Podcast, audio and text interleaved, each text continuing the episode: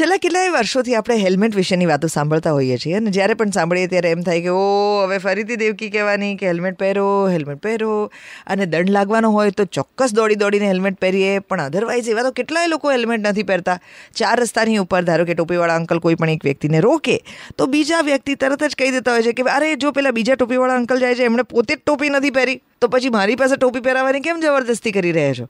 આવા કેટલાય અમદાવાદીઓને તમે જોયા હશે કે નહીં રસ્તાની ઉપર? तुम तुम तुम तुम तुम तुम तुम देव की नूर red mic super hits 93.5 red FM पर आप क्या बताओगे તો એ બધામાંથી એવા લોકો કે જેને ખરેખર પોતાના મસ્તિષ્કની ચિંતા છે એ તો હેલ્મેટ પહેરશે જ આ તો એ લોકો છે કે જે માત્ર દંડ માટે થઈને હેલ્મેટ પહેરતા હોય છે જેમને ચિંતા નથી હોતી આજે હેલ્મેટની દુકાનની અંદર જઈને પણ તમે સારામાં સારી હેલ્મેટ માંગો, તો એ લગભગ પાંચસો રૂપિયાથી લઈ અને સાડી સાતસો રૂપિયાની વચ્ચે જ આવી જતી હશે.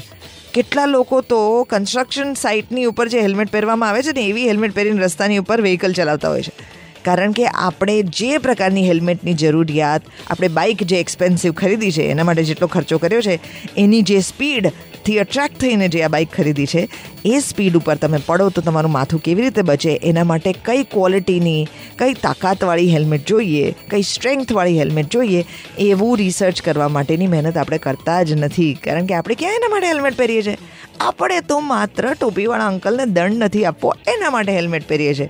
એવા કેટલાય લોકો છે કે જે છેલ્લી ઘડીએ સીટ બેલ્ટ પહેરતા હોય, જે છેલ્લી ઘડીએ હેલ્મેટ પહેરતા હોય, અથવા તો બીજાનો વાંક કાઢીને બતાડતો હોય કે એની પાસેથી દંડ નથી લીધો, તો મારી પાસેથી શું કામ લો છો? પોતાનું માથું બચાવવા માટે તમારી પાસેથી દંડ લેવો પડે, એ વાત કેવા આપણે નગુણા. હવે એક રાઘવેન્દ્ર નામના માણસ છે.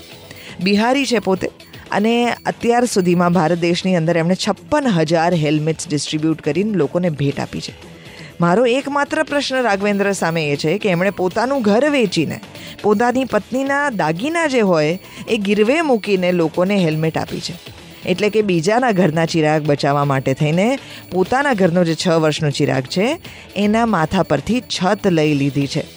લોકો આ હદ સુધી જ્યારે કામ કરવા માટે, સમાજને મદદ કરવા માટે જોડાય, ત્યારે પ્રમાણ ભાન ભૂલીને આ હદ સુધી જઈ શકે છે.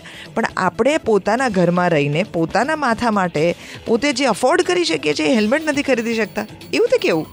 Ninety three point five red F M હું છું દેવકી, બજાત રહો.